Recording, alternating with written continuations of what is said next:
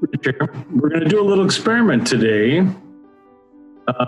Prior to the meeting with Jennifer, I'm going to mention to you, the audience, who it is we're going to invite. Today, I'm inviting Carl Jung. You know who that is, psychologist. And I'm showing you Greenwich Mean Time exactly when I'm telling you that I'm going to invite Carl Jung to our session, which we will begin at 2 o'clock. I'll be holding up this at some point during our session to remind you if she does guess or correctly identify that Carl Jung, who I've invited, has shown up. I've also put feelers out for Krishnamurti, David Bohm, and Joseph Campbell. So we'll see which one of these people shows up. But I'm letting you know that I'm saying their name aloud prior to the session. Catch you later. Hello. Yay! How are you? I'm doing fabulous. How are you? I'm cool. Oh. You know, it's so weird. You and I together doing this work for the past 5 years in a restaurant. We get to eat and hang out and laugh, tell stories. I get to edit out. But now we are live. We are alive. Besides when it like doesn't let us, we stop. Yeah, when I freeze. Okay, well, today I did invite some people. Okay. But of course, I always want to welcome Luana and our class to our session here. You know what? I'm a little bit worried about this. My internet. I'm not going to worry about it right this second. But if I freeze, we'll know why. But Luana, is there anyone you want us to speak to prior to the people that I've invited? You showed me your head, so whatever. No. Whatever's in there? Yeah. Rattle. Okay, I decided to try a little bit of an experiment today. Okay. Which is, prior to starting, I held up this clock, which is the Greenwich Mean Time, and I said the person that I was inviting. I said their name aloud. Okay.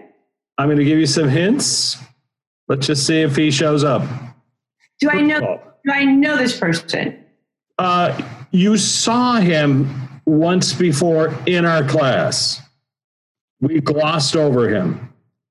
He's not somebody that we invited before, but you suddenly said, so-and-so is here, and I glossed over it, be thinking, what the heck is he doing here? So it's a he. It's somebody that you recognized. I wouldn't recognize this person, but you clearly said, this person is here. All right, it's not him. Let's ask before we get to his name or his first name, and we'll get to it. Question for Luana: is he available? Does he want to talk to us? Yes. Okay. Now I did invite like 4 people. You know, we'll just run them in. But this one particular person that I spoke of, he showed up in a class. We were talking to somebody on the flip side, and you said, oh, this guy is here. And I said, are you talking about the same guy that whatever? So Luana, put a visual in Jennifer's mind who this person might be. Or first name.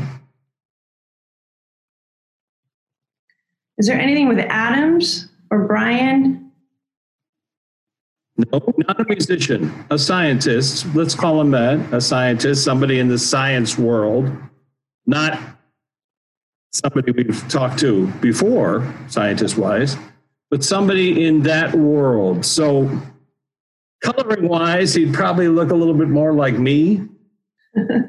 I know. I'm looking, and I know you're, I got Einstein, but I don't know if that's, we've already talked to Einstein, haven't we? We've talked to Albert. Right. He's of that era. Let's allow that. So Albert coming through is a way to guide us to this person. Tesla. We talked to Tesla. Oh, hold on. This person shares a first name with somebody we interviewed in that group of four. We interviewed Carl Jung. That's it. Ding. Bing. Okay. Well, he told. I didn't think he was. That's so funny. Why would you say Carl Jung? Because they showed that to me right away, but I actually am like, no, we're talking to a scientist. Okay, he is a scientist. That's the time that it took for you to give me Carl Jung's name. You could have like, bang. But here's my question. How do you know what Carl Jung looks like? I don't know what he looks like. He told me the name. It's like Carl Jung. And I wish I would have listened. Well, it's okay. It's okay. It's not a contest. I didn't even know if we talked before. Okay. All right. So Carl, our friend, why did you show up the last time? You showed up and out of nowhere. We hadn't asked for you. You showed up. What's going on? Why did you show up?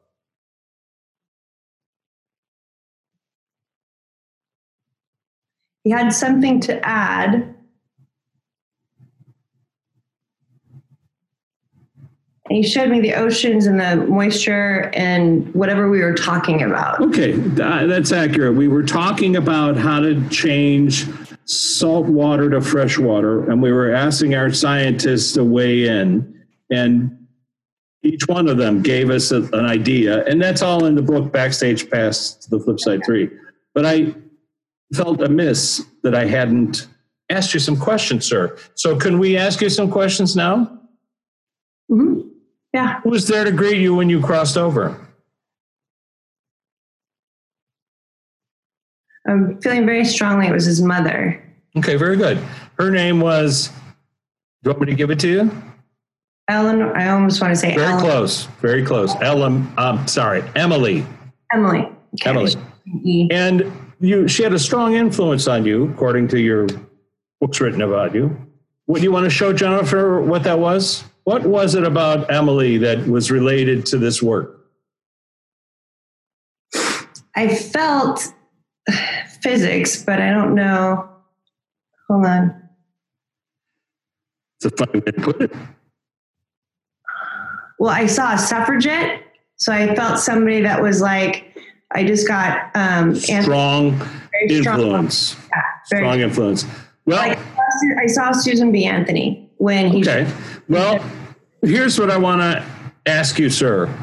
Emily had a profound effect on your life for a number of reasons, including that she could see things like Jennifer.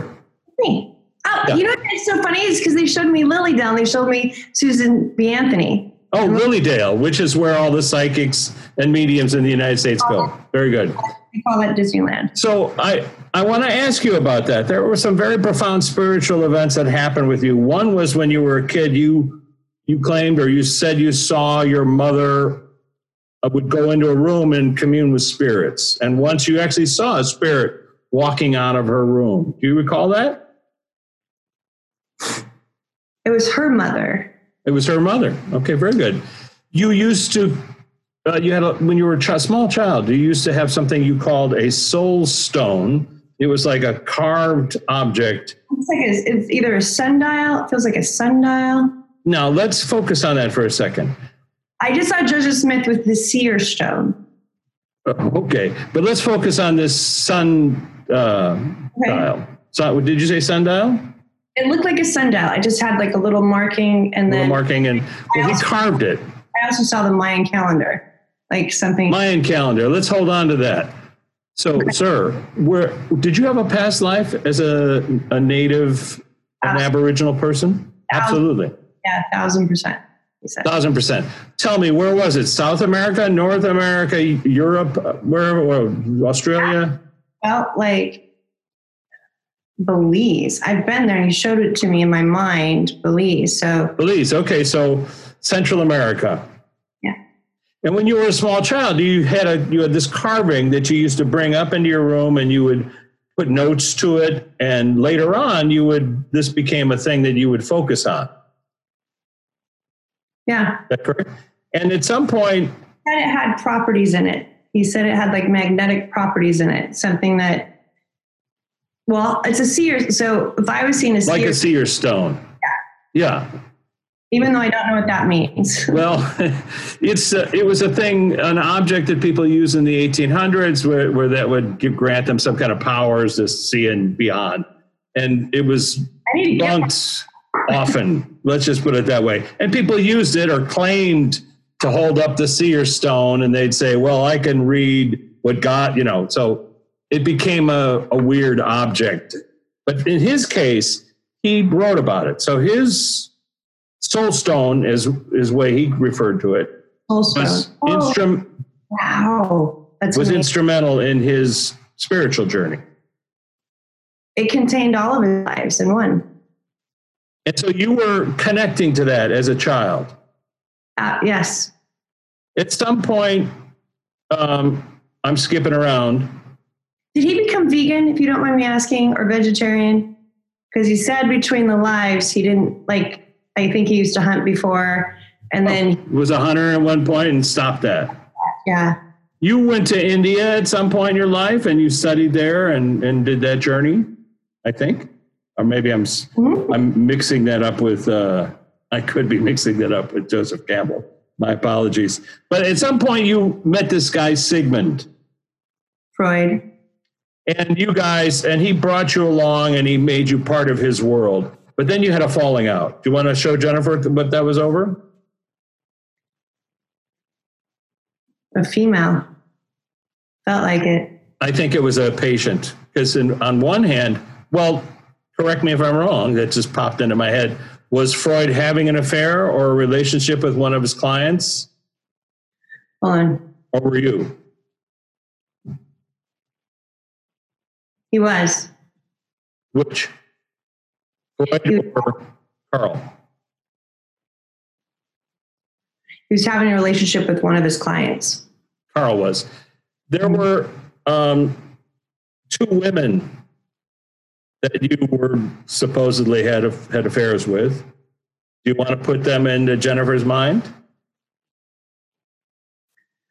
I don't know. It made me think of Salvador Dali and his muses, but the two women. Interesting guy, yeah. Sabrina and Tony are the two names that I come up with. But my point is, so Freud was upset with you for having a relationship. Now, I didn't see the movie. I know there was a movie about this relationship with you guys. So I'm sorry to say I haven't seen it, but you're saying it was accurate in the sense that you were having a fling with one of your clients. Huh. Interesting. Yeah, he was. I'm going to skip around because that's mundane stuff. What happened to you on the planet? Once you got to the other side, what was that like for you? Once you realized there was an afterlife. Blissful. And you said towards the end, he was going back and forth. And it was something he recognized, he said. I see. So there was something really wrong with his heart. Okay, that's correct. He died of cardiovascular complications. I don't know, but that's what he said. You wouldn't. I had to look this up. I didn't know. I couldn't spot Carl out of a lineup, but you did, and so here we are interviewing him. Okay. I had somebody give me a couple of questions for you. One, you never went to Italy. Why is that? Oh. You talked about it, but you never went. He's just saying it like at first I thought war, but I wasn't. Past life memory of like some war or some distaste for it. But then I got that there was no work for him to be. Oh, so a combination of the dread of the memory and nothing to do there. Right. Okay. And second question was that you never did meditation or hypnosis. For a fear of being lost or something. Is that accurate? Hold on. You just showed me something else. One of the two girls that he had an affair with was Italian. So good choice. Ma che?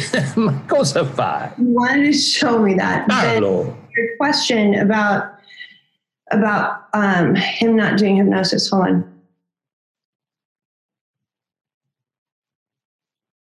He said he dreaded it. Feared it or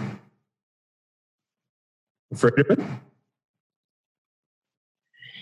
He said it was challenging enough for him to sleep. I see. And later in life, in the book that you wrote, it's called The Red Book. And it almost feels like he was afraid that someone's going to take something from him, either his mind or, I know you said lost, but it almost felt like somebody's going to take his knowledge or something. Or he would lose it. You were the one who came up with the concept of the collective unconscious.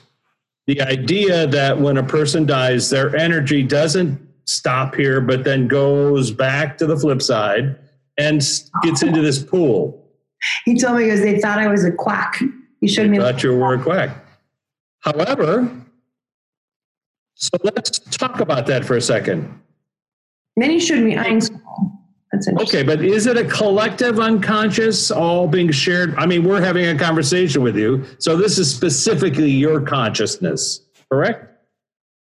We're not tapping into somebody else next to you. You said yes. Okay, so... No, I was interested because my son told me that. He goes, I think you just tap into a phone line that no one else can. I'm like... This is what some scientists, the hardcore ones... I know, but if I didn't see spirit floating around, I wouldn't have believed in it in the first place. I think the only reason why I was allowed to see it was because I wouldn't have believed it. But because I physically see it when I go to bed at night, last night I had to tell them to let me go to sleep. Like when I go, like I see it, I can see it all the time. Yeah. I would have never believed I would have believed more in the collective. To me, that just makes more sense. It makes sense. And he showed why it made sense. But my point is, once you got to the flip side, you realized that was inaccurate. Is that correct? Or it was a variation of accuracy.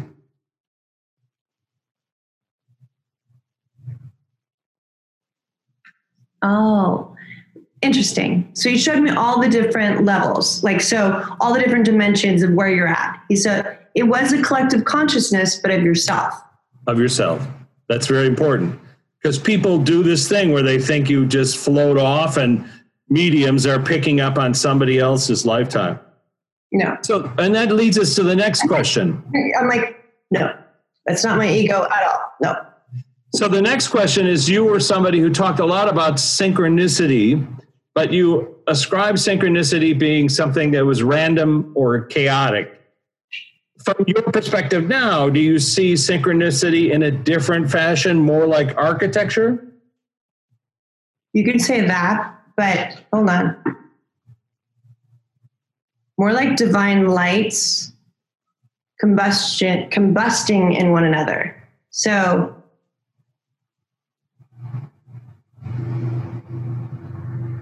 it's more of a math sequence of the infinite kind. A math sequence. So synchronicity, that's what he's answering. Synchronicity is a mathematical sequence related to the combustion of the universe, light, how things work. But 1,000%. He showed me the square root of pi and the infinite square root of pi. So for our minds, the infinite square root of pi is this like sort of amorphous thing that we can't pin down because it goes on ad infinitum, literally. Right. But what he's saying is that... There's a book called Blue where a savant actually did it in the 30,000th, like in sequence. Oh, he went all the way in. Yeah. Well, go ahead. In this savant story, what you're saying is that synchronicity is related to mathematics, so that if you had the mathematics in front of you, you could figure out why it was you ran into your ex-girlfriend in a street in Paris 20 years after you met. Oh, is that what he says? Right on. Oh, that's okay. It's the only place I ever get that. It's so cool. Well, I'm just trying to make it easy for us to comprehend what he's saying, that synchronicity exists not as a chaotic universe blast or an airplane flying overhead. Sorry about that. That's usually helicopters. There we go. Thanks. Sorry. Okay. Friends of Bill, most people don't realize that Carl Jung was responsible for AA, Alcoholics Anonymous. Is that correct?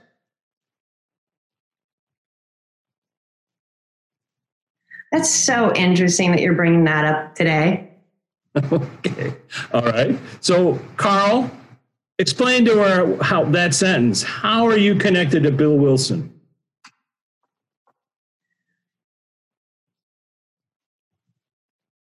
They were both paid to do something, like either some type of, like, I can't quite make it out, but it feels like they were both worked on a project or something. Well, they did in this sense. Carl was involved with something called the Oxford Group, which was dealing with people with trauma. That's it. Okay. And he was the first person to say, when somebody has a religious epiphany, they can change their psychosis if they're having a dramatic depression, and then they have a religious event, and then suddenly everything shifts. So he was the first person to say, try to focus on a religious experience, and that will help you. And that eventually became what Bill Wilson was introduced to him, and the two of them worked together on this idea of giving up yourself to Jesus in the AA sort of, right, pantheon. So, but an indirect connection. But Carl, have you met Jesus since you've been over there? Many times, yes. Many times. And what was your first impression of him, if you don't mind me asking? Thought, because you put out a thought. Hold on, it's pretty fascinating the way you're showing it to me. I just want to make sure I get it right. You put out a thought and he comes. It's just, it's just boom. Well, just like you did. And then he showed me you in my mind's eye, how you wanted to talk to him, and he came. So it's easier, let's say, if you're on the flip side, to ask him to come forward, or does it matter?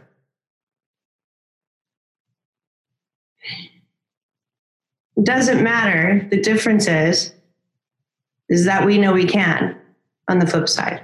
Ah, that's the difference. We know we can. It refers the same sentence we hear often in our work.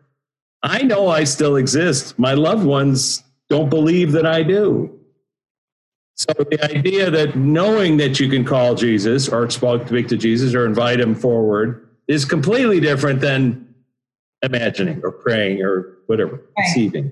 But here we are hearing it from Carl, who just proved who he is.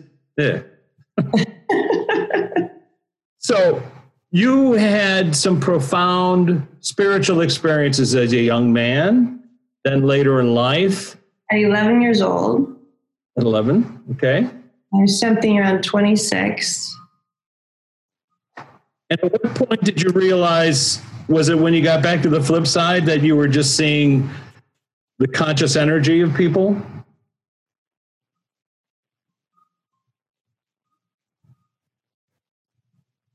Oh, he said he realized it when his mother took his hand. Very good. And he was just so happy to see her. And she was so mad that he didn't talk to her. Well, let me ask you this, Carl. She had that ability. Came to him in his dream state, which then he believed was real. I see. So he had that ability. And if we're going to call it ability, Jennifer and I have talked a lot about this. It appears to be related to the filters on the brain. And mediums have less filters, let's say, or they've been altered in some way. And from seizures. From seizures. And Carl, is it genetic? Do some people carry that gene of less filters from life to life? Okay, thank you. What was that compliment? He said, it's an honor to have that gene. It's an honor to... Nice to hear that. To have it. Okay. Now I'm getting that, but I didn't get that when I was burned at the stake. Or I was... You didn't get that in a previous life, yeah. I still fought for it, but everyone has a particular situation where they can have it It can be all-encompassing, meaning that you could be a mathematician and get things, or get visions or whatever, like Einstein did and like what he did. Yeah. But, okay, say that again. Give me the question again. I'm so sorry. Well, I'd like to follow up with a general discussion about filters on the brain. So some children under the age of 8 don't have them. Mediums don't appear to have them. People have a near-death experience, out-of-body experience, guided meditation, or deep hypnosis are able to shift their filters and access the flip side. Right. Is that something you recommend people should do, try to do, attempt to do? Interesting. He showed me, that was really fascinating. So everybody can try to have it. The more that they use the pineal gland, if I'm seeing this right, and then he showed me like it taking away those filters. Interesting. So it's like related. So that's related to wherever the filters are. Like somebody that needs insulin shots, you give them insulin shots, and it goes, and they have insulin. So this leads me to another question, Carl. Are the filters physiological? I mean, literally, is it a frequency aberration or adjustment? It's a frequency. Okay. So theoretically, people could figure out a way to wear a set of headphones. It'd have to be related to them. Meditation. Okay, thank you. That's the simplest way. And that's a brilliant way to put it. Thank you. Meditation. Wow. I did it this morning. I've never done it as soon as I wake up, and I did it this morning. And I'm telling you, it calmed me down. It was crazy how much it could work. Meditation. Yeah. Right. Well, somebody else that we haven't spoken to, we haven't invited him into class, but I've been quoting him lately. He's a scientist named David Bohm. And I don't know if he wants to talk to us today, but he's the one who pointed out to me that meditation is Latin for measuring. Med means to measure. So if you want to analyze or measure something, an experience, that's what meditation is. It's not a religious practice by any stretch of the imagination. You're measuring reality and how to navigate it. But I wanted to ask... And that will get rid of your filters. So have you reconciled with Sigmund? You're talking about David? Carl, I know what the answer is. Of course you have. Okay. David. You said David, so I wasn't sure who you were. I did say David Bohm. Well, Luana, you know who I called out to today. Who needs to come and speak to us? I asked for Joseph Campbell, David Bohm, or Krishnamurti. All three are related, but it's up to them. Lou?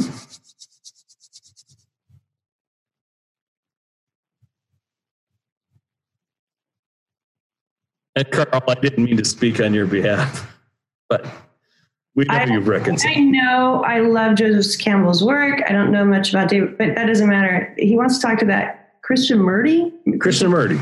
All right. Can we invite Krishnamurti forward? Krish.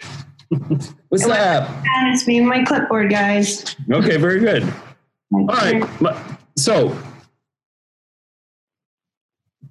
first of all, let me say welcome to our class. I don't think we might have had a tiny conversation once before, but I want to welcome you to our class. And Luana, you've met her. Maybe she already prepped you. Yep. What would you like to say? Well, first of all, let me ask you, can I ask you some mundane questions, simple things? Who was there to greet you when you crossed over?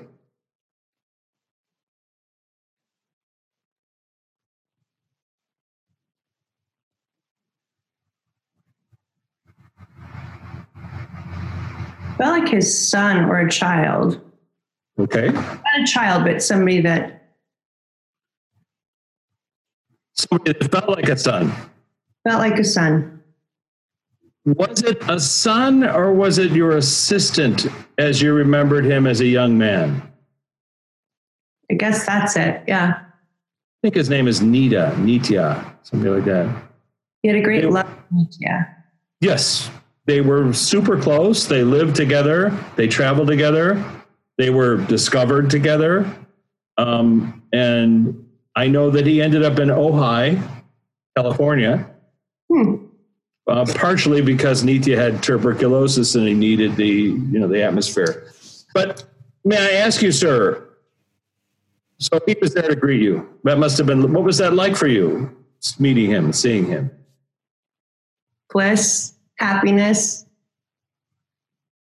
love. Love. Thank you. You had an experience in Ojai. Oh, go ahead. He said, if someone could be your everything, that's who he was to him. Beautiful. Yeah. You had a spiritual experience in Ojai. I think you were, it was in 1922. Did they have... Want to show it to Jennifer? Tell her about it? They have sweat caves or sweat places, like a... You mean like a Native American sweat lodge kind of a thing? I don't... Well, let's ask him. You mean in Ojai or do you mean in India?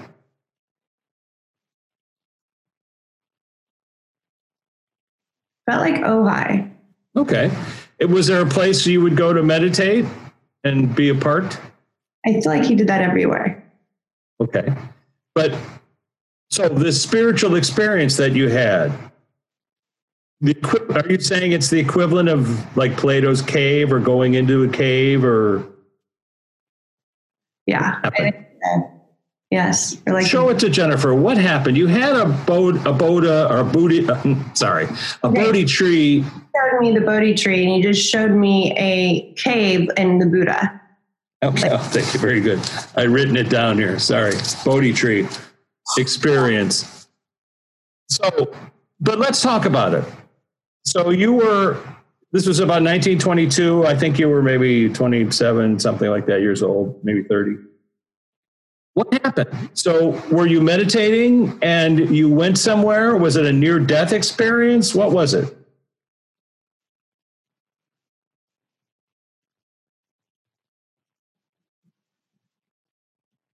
It almost felt like he was there for like 72 hours. Like he didn't. 3 days. Yeah. Really? Yeah. Which is the same as the Buddha, I think, according to legend. Doesn't matter. Time-wise, it's not like the 74th hour. There, it felt like he didn't move. It felt like he was there for, and I felt like he was hungry. So I don't know if he, like... I understand. Just totally. So where did you go? Did you go into the Flipside? Did you go where you are now? Almost felt like he went across a continent or went across the sea. Where did you go? Did you go to another realm? Yes. He was visited. Frozen. Here we go. Pause. Hi, we're back. Okay. So I said that I was being shown like Joseph Smith being with the angels that visited him. Like that's the experience that I feel like he had with a different, either. Like an epiphany. Yeah, an epiphany, but the Bodhisattva experience. Sorry. And then he just felt his whole body changed. He felt that it almost felt like he levitated. So, which is also saying that he was going back and forth in the other direction, like in the other dimensions. Okay. And I mean, I'm coming to this information in a new way. It's not something I'm really familiar with. I'm familiar with the Buddha's 3 days and talking to various entities and understanding the nature of reality. But this epiphany that you had changed your life. And I'm just trying to point this out. And from that point forward, you left a Theosophical Society that had sort of adopted you, and you became this teacher of your own right. Is that correct?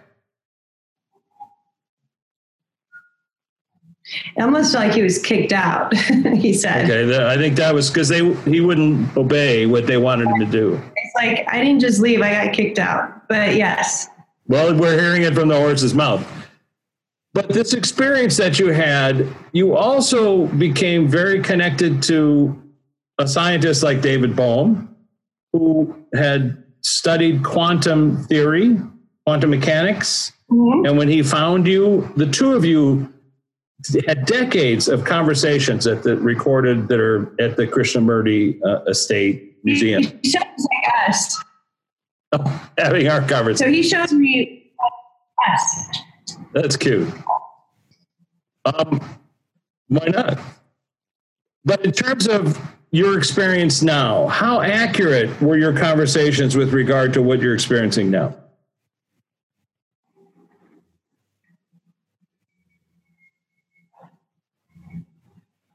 He said they're about 80% accurate. That's a lot. And then he went down to 69. I'm like, really? Well, what do you mean? You mean, well, I mean, so in terms of, you talked about oneness and about, I mean, I'll give you a sentence.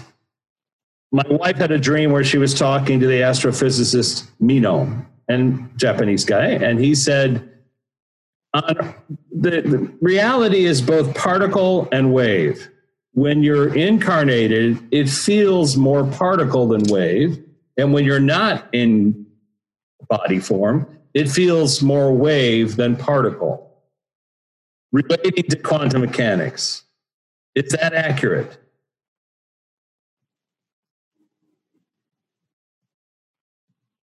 It is accurate. So your experience is more wave than particle, meaning more connected to everything. He showed me everything being like, you know, all connected. Yeah. Yeah. So that experience of feeling connected more of the time or all the time, I don't know, as opposed to here where we feel disconnected. It takes work for us to realize we're connected. He tried going back to that experience over and over to try to put it in a mathematical equation over and over again. I see. Very good. Well, that was, I mean, what an unusual thing. There was also a moment where you saw your sister when you were young and your mother, I think. It's like you saw them in an apparition form. What happened? Or explain that to Jennifer. Oh, that's when he was young, yeah. I was scared. And then you showed me Carl Jung's mom taking, you know, his hand when he got into heaven. Or I'm going to call it heaven. Heaven. Home. Okay, show me again.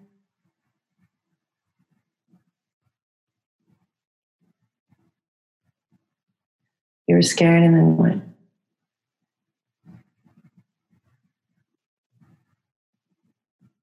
And then he said he had this overwhelming feeling of love. When he said he first was really scared, and then he had this overwhelming feeling of love. And something switched in his mind, knowing that it was, there's something more than just here. I see. That epiphany. That epiphany, he chased it. He chased it for the rest of his life. And I've met a number of people and read about people who have that experience of feeling connected to everything, and everything is one. Mario Beauregard, PhD. I read about it from Sir Francis Young, husband of all people. My wife even had it one day, where you just, everything is connected and it feels connected. Mm-hmm. Something like that. So it's I have a question for you. My friend, agent, Joel. Okay. Has been a follower of yours for a long time. And we talked about Sandra Nicholson, and she also had seen you with Harry Dean Stanton, of all people, our friend in our class, a number of times. Is there anything you want to tell Joel?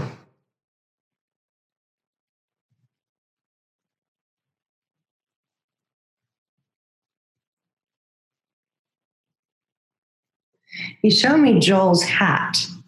So I don't know if he wears a hat, but there's something with either Okay, hold on.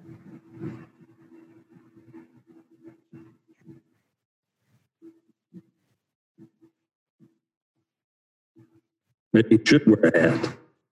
No, I think he's telling him he needs to enjoy life more. Toss up the hat. Like hang up your hat kind of thing, but don't feel like, because he's so terrified of. You're telling my agent to retire? Thanks a lot, Krishna. Murty. Hold on. It's all right. Maybe he should. Yeah, he is not doing anything for me. He's going to retire. Okay. Any messages to your fans or friends or people who love you, Krishnamurti? Jiddu?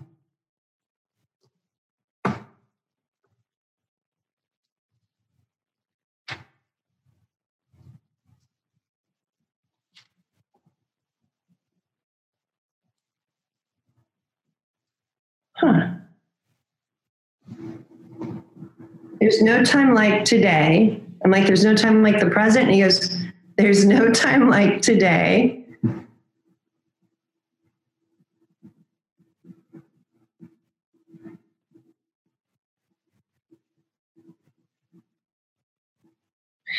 To feel the presence of your higher self, that oneness that you can have with all of yourselves. And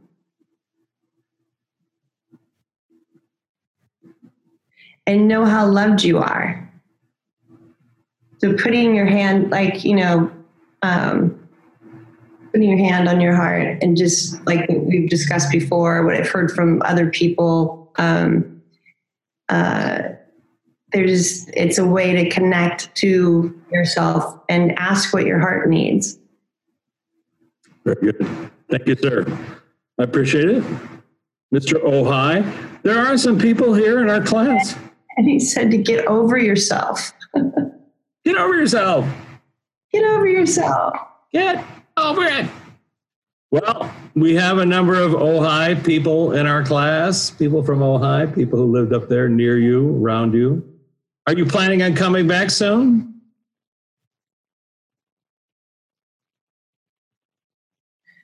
And he said, I'm already there. So part of him's already here somewhere. Somewhere. Okay. What country are you in?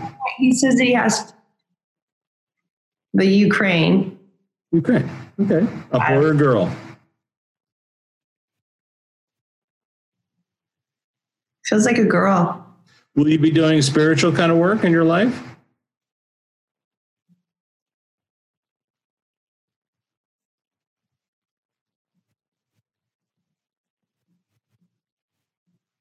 He's learning how to cook. That's a spiritual thing. I'm like the ballet, and he goes, no, I'm learning how to cook. And then eventually I'll get, there. Oh, very good. Cool. Yeah. Will she become aware of you and your work at some point in her life, or? Yes. She will. All right, very cool. About how old is she now?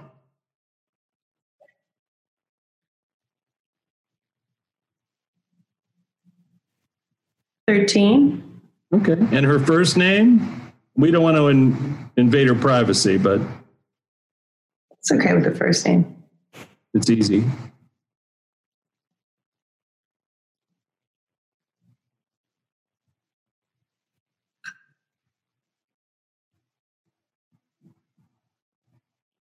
I won't be able to get it. I can't even pronounce it.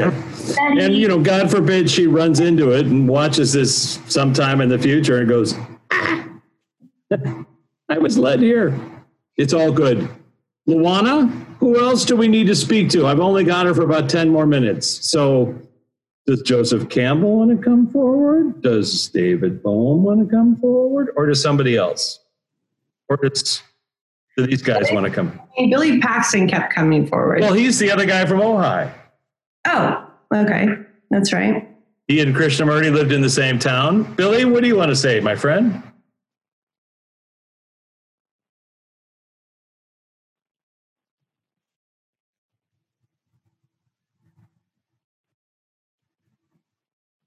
He says, I think this is great for so many people. And it's not just from here, but for people up there, people that are going to hear this later, it's It's raising the vibration for everyone that listens to it. Even if they don't believe it and they think it's corny, he says, or honky-tonky or something like that. That's not like though. Part of their life, they'll be able to reflect on this and go, oh, I remember hearing that. Or, oh, I remember this. Yeah. You know? And, oh, he's showing me your son. Hold on. Oh, happy birthday. Something with your son. Something, yeah, it was his birthday this week, says, a couple of days ago. And then he says, hold on. Oh, that you're eating a lot better. He knows I'm eating a lot more better. I'm kidding. Bill? Yeah. You saying you're eating a lot better? Come on, Bill. You are, you have a unique voice. You always did. You always have a unique way of putting things. And you know, when we ask for scientists and... asked me Twister. He goes, I was in the movie Twister. Like he was showing me. I think... my point is this. On the flip side, Bill's a poet, and he always was. And as I knew him, he was always a deep thinker. And as a film director and a film creator, just a deep, cool, charming guy. Yeah. And every time you show up, it's fun for us. So what do you got to say? We've got Krishnamurti here. What would you ask Krishnamurti? Or what do you want to ask Carl Jung? Or Joseph Campbell, follow your bliss.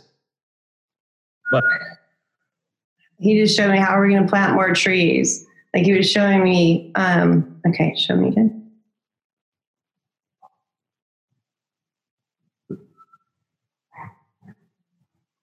That's interesting. He said you should ask about archetypes. Archetypes? Archetypes. Very good. Thank you, sir.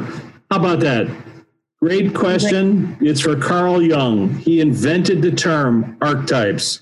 What is it? Yeah, just go with it.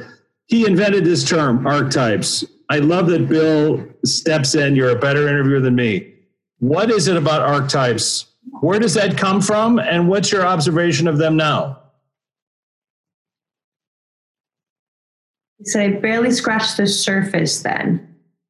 And so scratch a little bit of the surface for us. What is an archetype?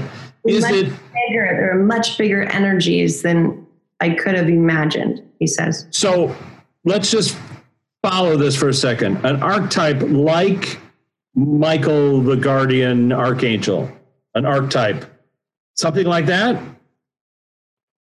Yes, it's a power. A power. And so we've run into... It's a power that can be harnessed. How do you harness it? Well, I don't know. He just showed me that you bring it in.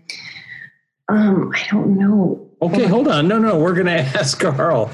Here's the thing. We've had Michael show up in sessions and he'll say, I'm Michael the Archangel. And I'll ask him, like, are you the same Archangel that the other person? And they always say we're part of the same frequency. So the archetype of Jesus, that's an easier one, okay? Perhaps. Because we don't know if Michael lived on the planet, but we do know that Jesus did. Let's allow that. So Jesus, step in, please. Carl? He's busy. I know you're busy, but you're in the distance. But Carl, let's talk about our friend Jesus. How is he an archetype? Or is he an archetype? He just showed me the heart and he made me feel love and kindness to oneself and others. So he's an archetype of having love and compassion for yourself. So each archetype, courage, unconditional love, various different forms of what we try to achieve an endeavor in a lifetime. What you're saying is there are beings, let's not call them people for the sake of this discussion, who embody that frequency. Is that it? Yes, absolutely. How many, let's just ask, how many Jesus archetypes are out there? Unconditional love people? Millions? Thousands? Can you imagine what that would do if everyone had that? Or understood how to harness it. How to harness it. I think this, and the other thing that Bill Paxton said is like, this is a whole different chapter or a whole different, like, cause there's it's a whole conversation, which we don't have the time for. However, Bill, you brought it up. How do we harness the archetype?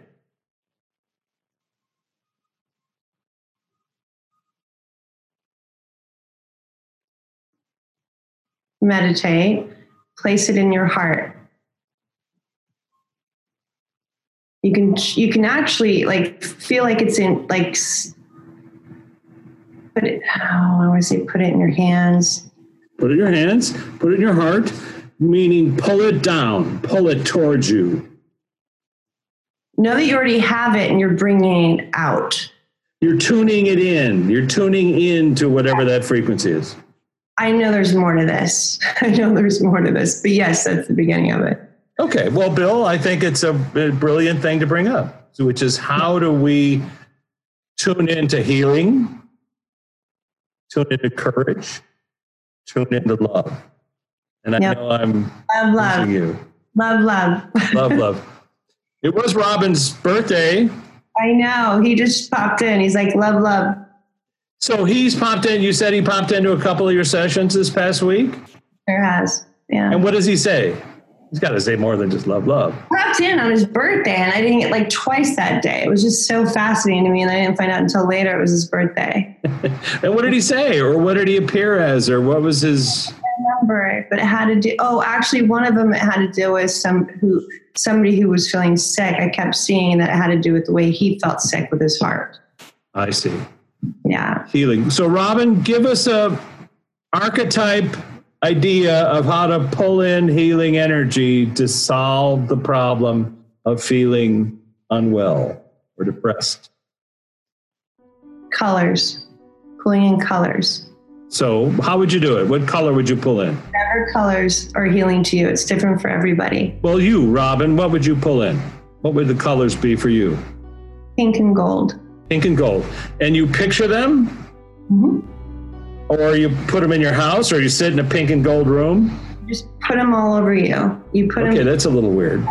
Paint yourself up pink and gold? No. I'm kidding. You put it inside of you. That was horrible. Put it inside of you. Okay. So that energy of those two lights, pink and gold, pull it inside your heart. And love yourself. What? Okay, you're making this really... I'm milking every moment. I know I'm going to lose you in like 2 minutes. I'm just pulling... I need to go. I can't do that. All right. No, you can't. All right. A whole nother episode. We love you. Thank you, class. Thank you, Robin. Thank you, Joseph Campbell. Follow your bliss. We're going to talk about that at a future date. Yes, thank you all, Billy. And thanks for asking that question about archetypes to the one and only Carl Jung, who invented the term. Didn't know that. All right. Bye. Love you. Love. Bye, hun. Bye.